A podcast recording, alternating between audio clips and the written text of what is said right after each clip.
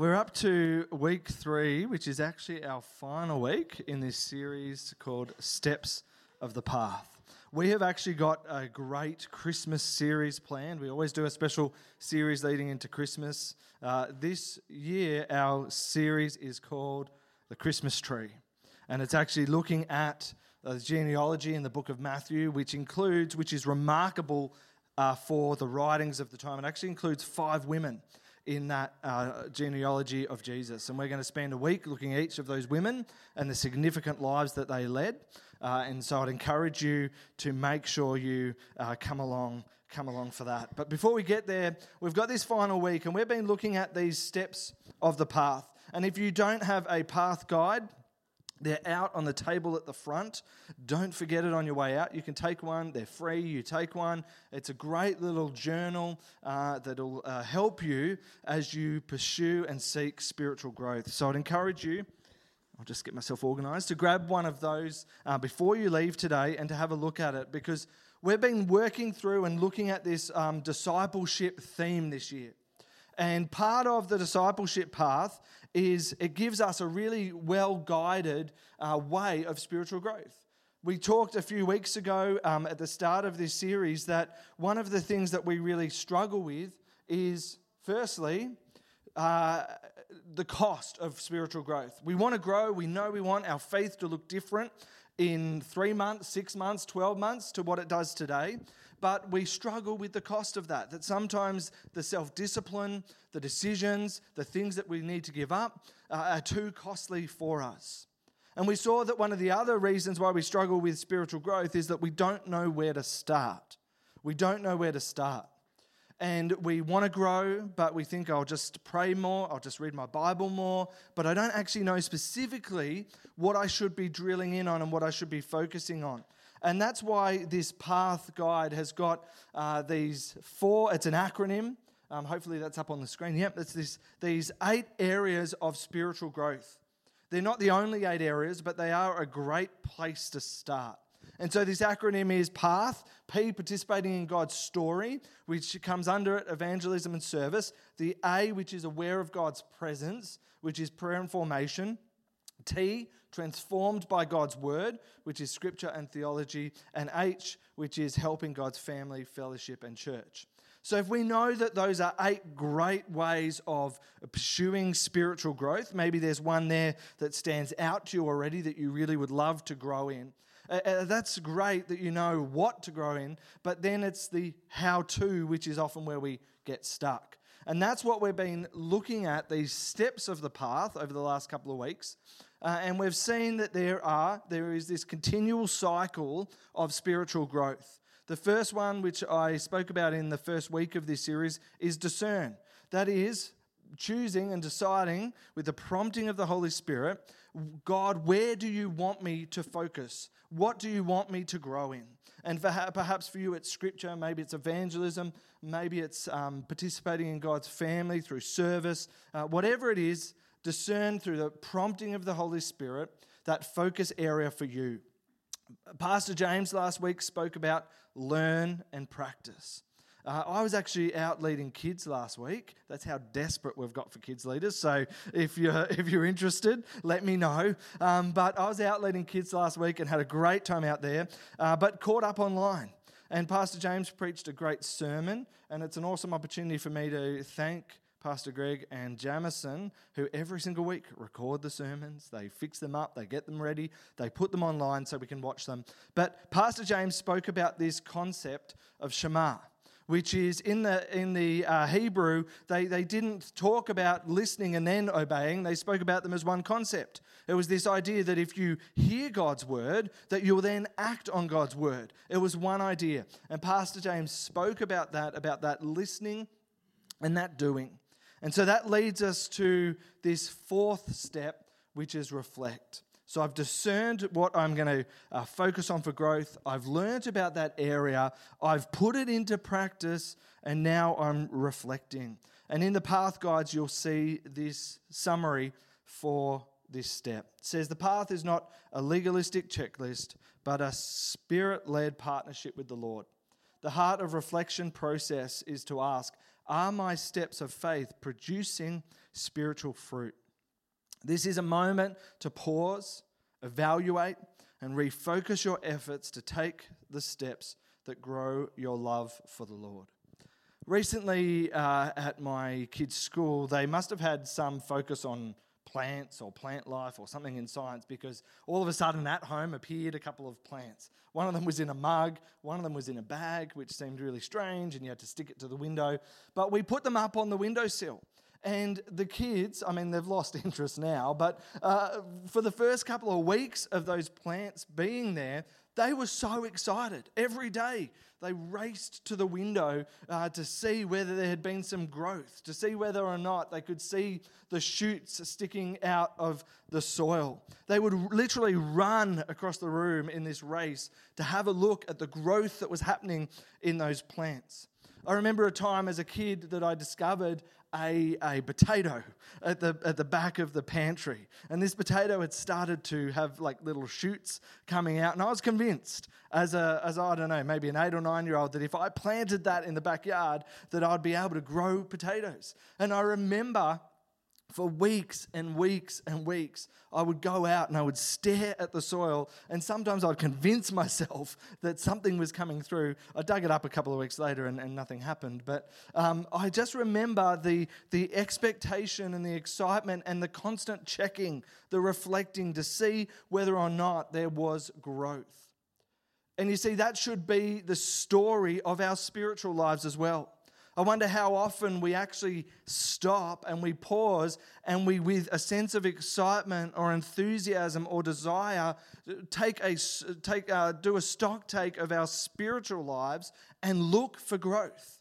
I wonder when the last time was that you looked for growth. Because when we're pursuing Christ, when we're living as disciples, there should be growth, and that growth should be evident that little summary spoke of fruit. And it's, it's, there's many places where we could find that within Scripture. But if we look at John's Gospel in chapter 15, and I'd encourage you to turn there, uh, John, John's Gospel says this. Jesus is speaking and he says, I'm the true grapevine, and my Father is the gardener. He cuts off every branch of mine that doesn't produce fruit, and he prunes the branches that do bear fruit so they'll produce even more. You have already been pr- pruned and purified by the message I have given you. Remain in me, and I will remain in you. For a branch cannot produce fruit if it is severed from the vine, and you cannot be fruitful unless you remain in me. Yes, I'm the vine, and you are the branches. Those who remain in me and I in them will produce much fruit. For apart from me, you can do nothing. Anyone who does not remain in me is thrown away like a useless branch and withers. Such branches are gathered into a pile to be burnt. But if you remain in me and my words remain in you, you may ask for anything you want and it will be granted. When you produce much fruit, you are my true disciples. This brings glory to my Father. See, Jesus is speaking to the disciples, he's gathered them around, and he gives them this analogy of the grapevine.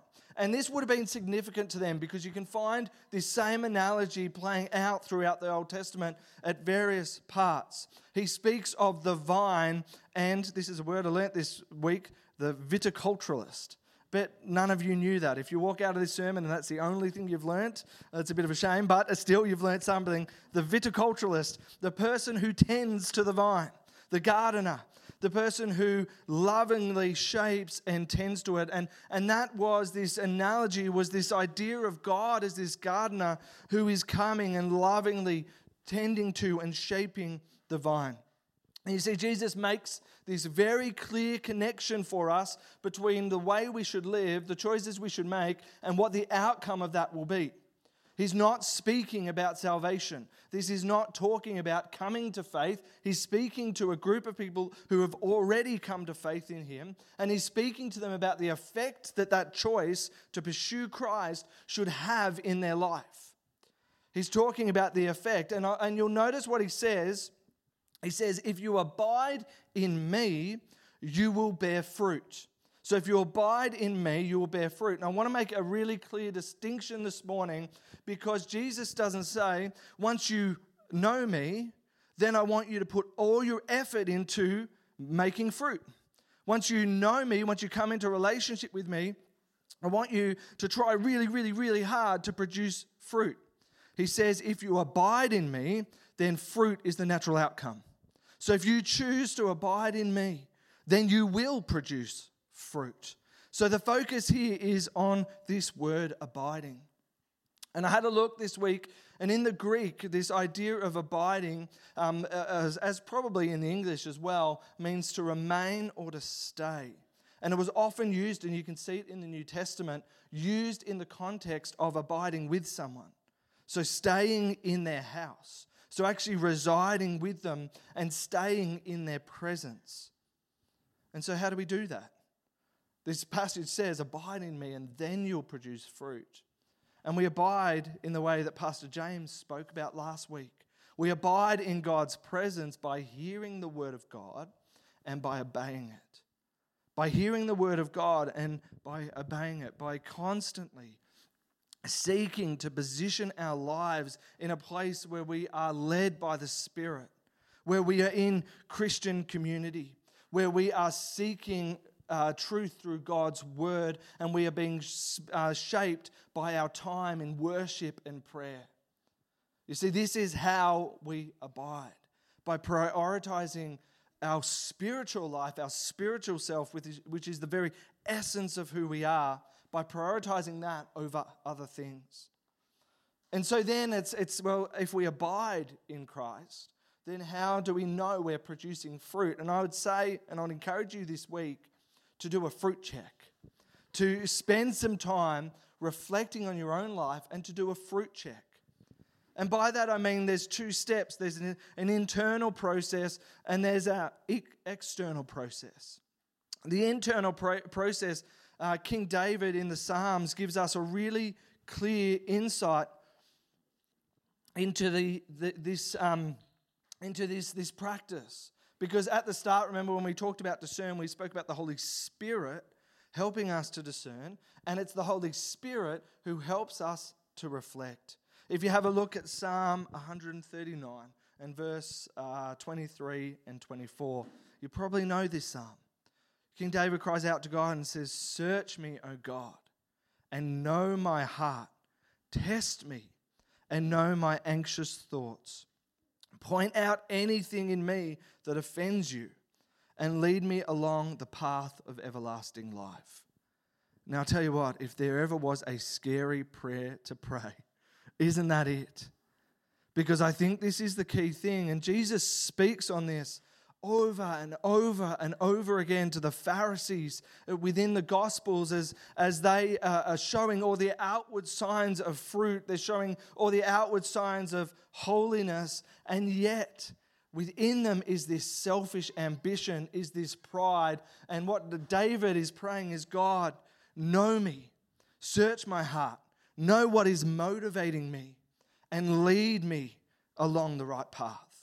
And that's that internal fruit check. It's saying, God, what is motivating my actions? The things that I am doing, the things that I am seeking, what is motivating them? And then the second check is the external fruit check. So it's actually saying, God, where are the practical examples of fruit in my life? And this is uh, something that I, you could even ask your connect group, um, perhaps someone who you read the Bible with, or just a friend who is a Christian. Say to them, Are there, is there evidence of fruit in my life that you can see? And when we talk about fruit, that's kind of a strange concept, but Galatians chapter 5 gives us really practical examples of the fruit that should be in the life of the believer. And it says this but the Holy Spirit produces this kind of fruit in our lives love, joy, peace, patience, kindness, goodness, faithfulness, gentleness, and self control. Now, I'm not going to ask you this morning to go through and tick which ones of those you nailed this week, because that might be uh, a bit too confronting. But in a practical sense, that is what the, the work of the Spirit in our lives. That when we're abiding in Christ, we're open to the leading of the Spirit in our each and every day, and that guides the way that we respond to others, that we respond to the things that are happening around us, that we treat the marginalized and the vulnerable. And, and, and so, for, in a practical way, what this might look like is it might be that there's been a change in your attitude towards that colleague that you find so annoying. And everyone has one of those. It might be that you're seeing a change or you're seeking a change in your attitude, that maybe you've started to pray for them. And in praying for them, you've actually had this sense of love and compassion and patience build up within you. Maybe it's that you're actively loving people in your neighborhood more. Maybe it is that you are responding in gentleness where you once responded in anger. Maybe it is that you're generously sowing your finances into Christian community. Maybe it is an abiding sense of joy and peace in the midst of personal difficulty. These are the fruit of the Spirit in your life when you're abiding in Christ, and it will transform the way that you live. It will transform the way that you respond. And so I'd ask you this morning to ask yourself Am I abiding in God? Am I dwelling in His presence? Is that where I've set up my tent or made my home in the presence of God? Because that's His invitation to us, isn't it? It's am I hearing the word of God and am I obeying it? Obeying it? Because if you are, then there'll be fruit. And so that is the reflect part. Hopefully, it's given you a few practical things. The last step of this path guide is celebrate. Celebrate. And it says this When you see growth along the discipleship path, there will be moments of celebration where you'll thank the Lord for the work He's doing in your life and receive encouragement from fellow Jesus followers. You see, it's important to, once we've reflected, to then celebrate. It's important to celebrate the growth that is happening in our lives. And this is not a look at me, look what a great Christian I am. Look how holy I am. Look how annoying that person is and, and how gracious and loving I've been towards them. It's not that at all. It's not about um, puffing ourselves up, but rather it is about celebrating. Look what God is doing in my life. Look at the work of the Spirit in this situation where I'm responding in a way that I know is not natural for me. I'm maybe I'm prone to anger and I responded yesterday in gentleness, praise God. Look at the work of the Spirit in me. And I'd say to you this morning, particularly if you're taking notes, that there are two parts to this celebrating. There is remembering and there is rejoicing. So when we celebrate, we're remembering and we're rejoicing. You see, I think we're pretty ordinary at remembering God's work in our lives. Maybe it's just me, and if it's just me, you can tell me afterwards. But I think we're pretty ordinary at remembering God's work in our lives. And it's not unique to us because this whole pattern of the nation of Israel throughout the Old Testament was that God would, would do something amazing and they would rejoice and they would praise Him. And then within not, not many years later, they would turn their backs on Him and they would deal with the consequences of it. And then God would come through and rescue them again and they would say, God, you're amazing, you're amazing. And then what would they do? They would quickly forget God's goodness. They would quickly forget the work of God in their lives. And you see, I think we run the risk when we don't remember and be intentional about remembering the work of the Spirit in our lives. It's very easy to go back to our old way of living. It's very easy to not notice or recognize that growth. And so we have to remember, and we have to be intentional about remembering.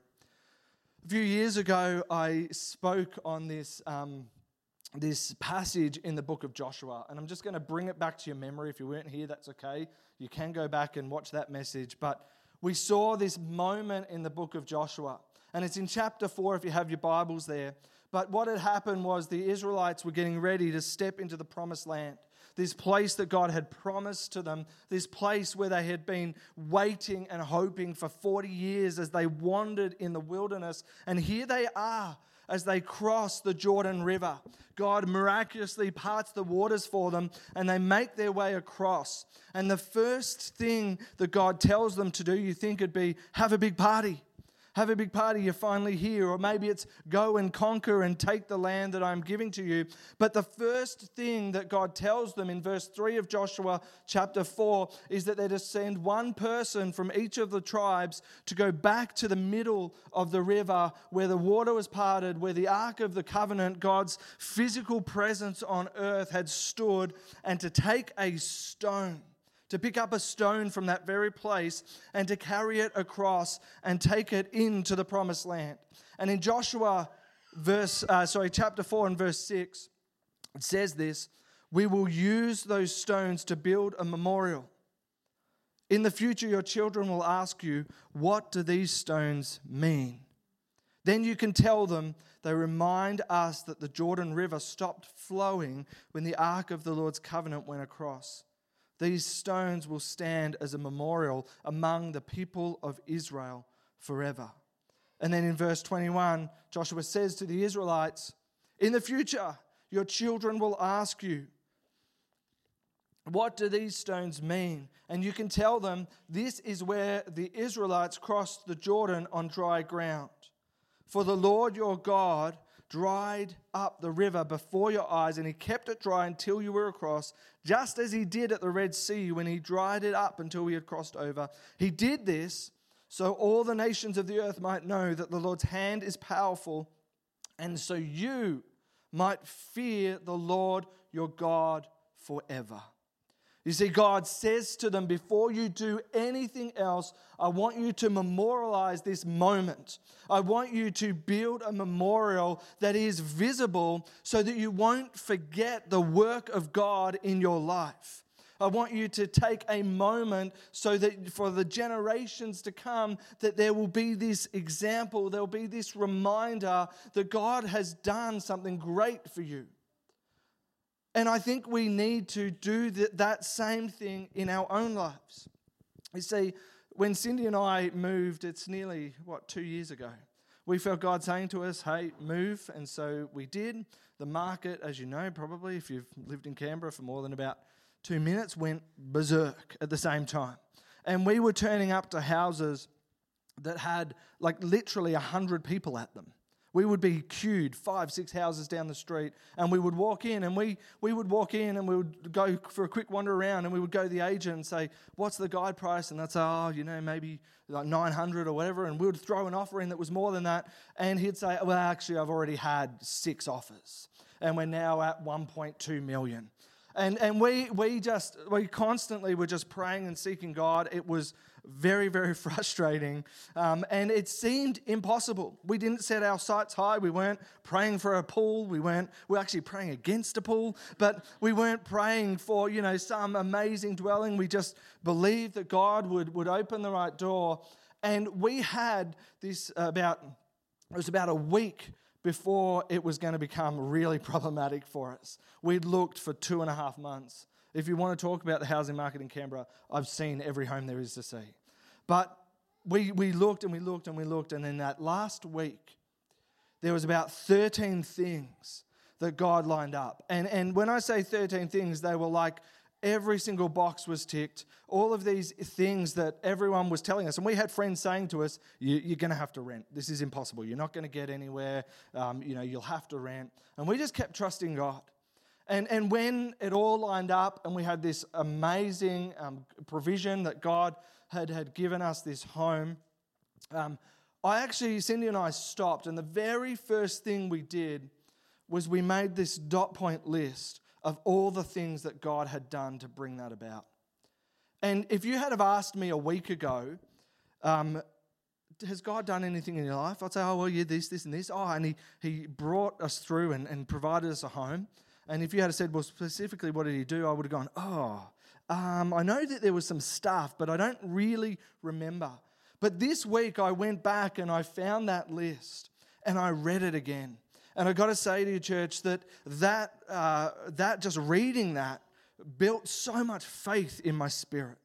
It built so much hope in my heart for the days that are ahead because I could see the hand of God. I, I, was, I was remembering, just like the Israelites would go and look at that memorial and look at those stones and remember the hand of God in their life, that as I read that list, that was God's work in our situation, God's work in our lives, uh, it built so much faith and I, I started to rejoice. As I remembered, I started to praise God. And I, and I spent some time in my office just saying, Thank you, God.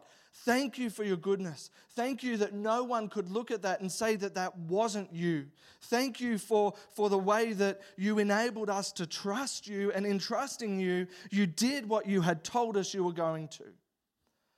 And I, I wonder how many of those moments you have in your own life that are waiting to be dusted off? How many of those own lists, how many of those own memorials that you have in your own life that you need to start uncovering, that you need to start pulling the, the covers off, and you need to start dusting off, and you need to start reminding yourself of God's goodness in your life? That you need to start reminding yourself of the way that God had come through for you in a time when you needed it. And I'd encourage you to do that. You see, because rejoicing, that, that uh, celebrating God's work in our lives starts by remembering.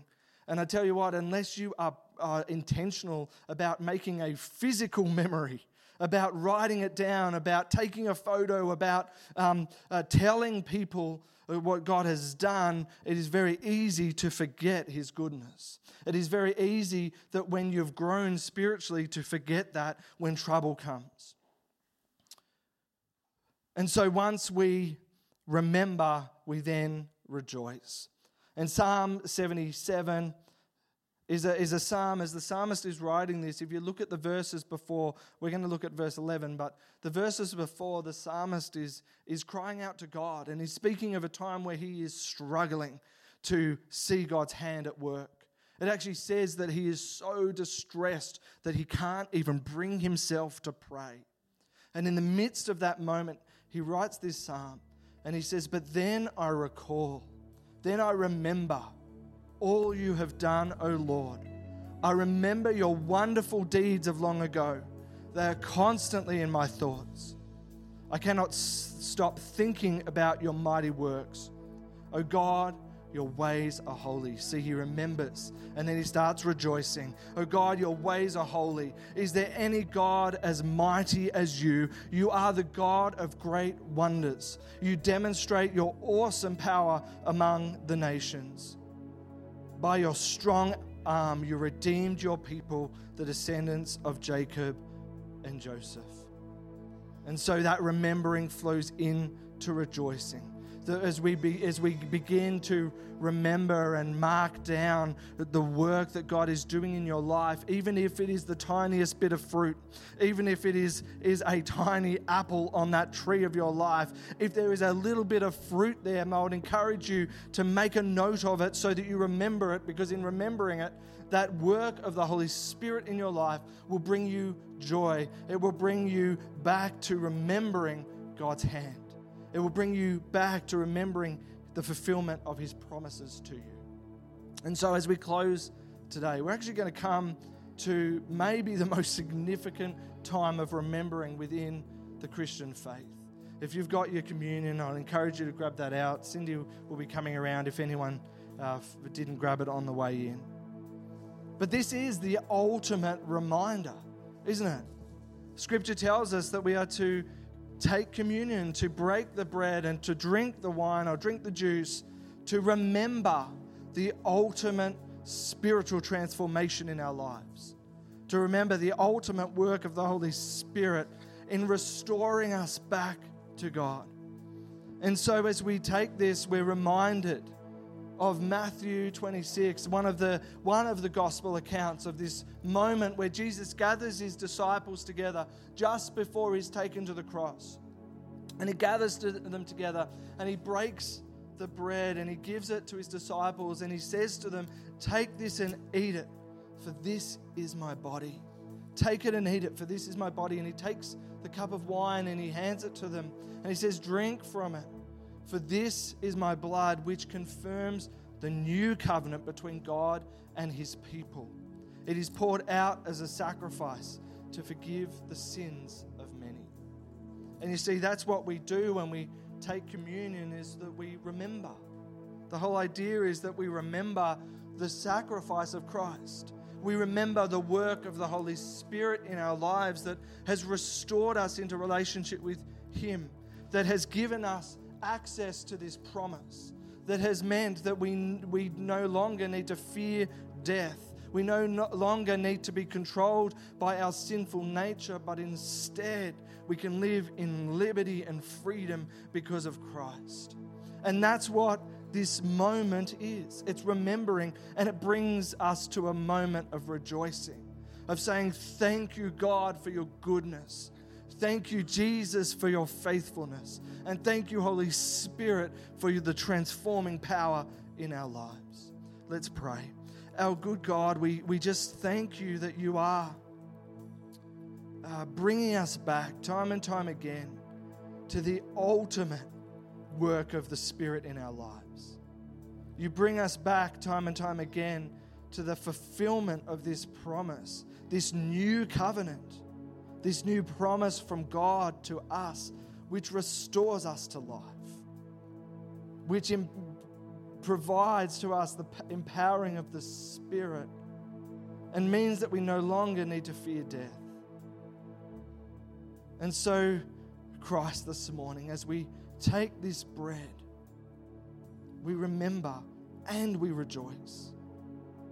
We thank you for your body that was broken for us. Let's eat together.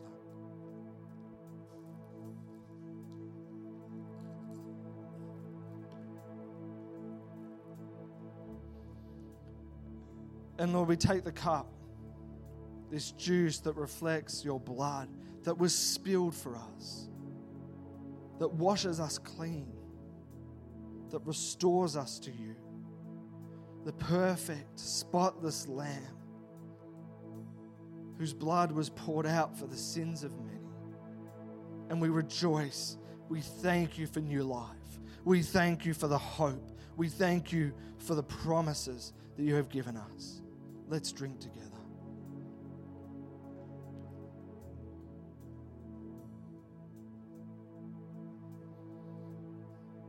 Lord, that we would never become immune to how amazing this, this, this covenant is, how amazing this moment of remembering and rejoicing is. That we would never lose sight of the awe that God, you sent your perfect Son. And He came and He lived and He died and He rose again and He restored us. We're so grateful for that. We pray that that would bring hope and rejoicing and celebrating to our hearts. Lord, we pray for this path. Lord, that it would not be a moment, but it would be a continual process. That we would, as a church and as individuals, continually seek growth, seek spiritual growth, seek the transforming of your spirit, that we wouldn't be content to just live as we are now, but we would be continually pursuing you, that we would be prioritizing the things of God.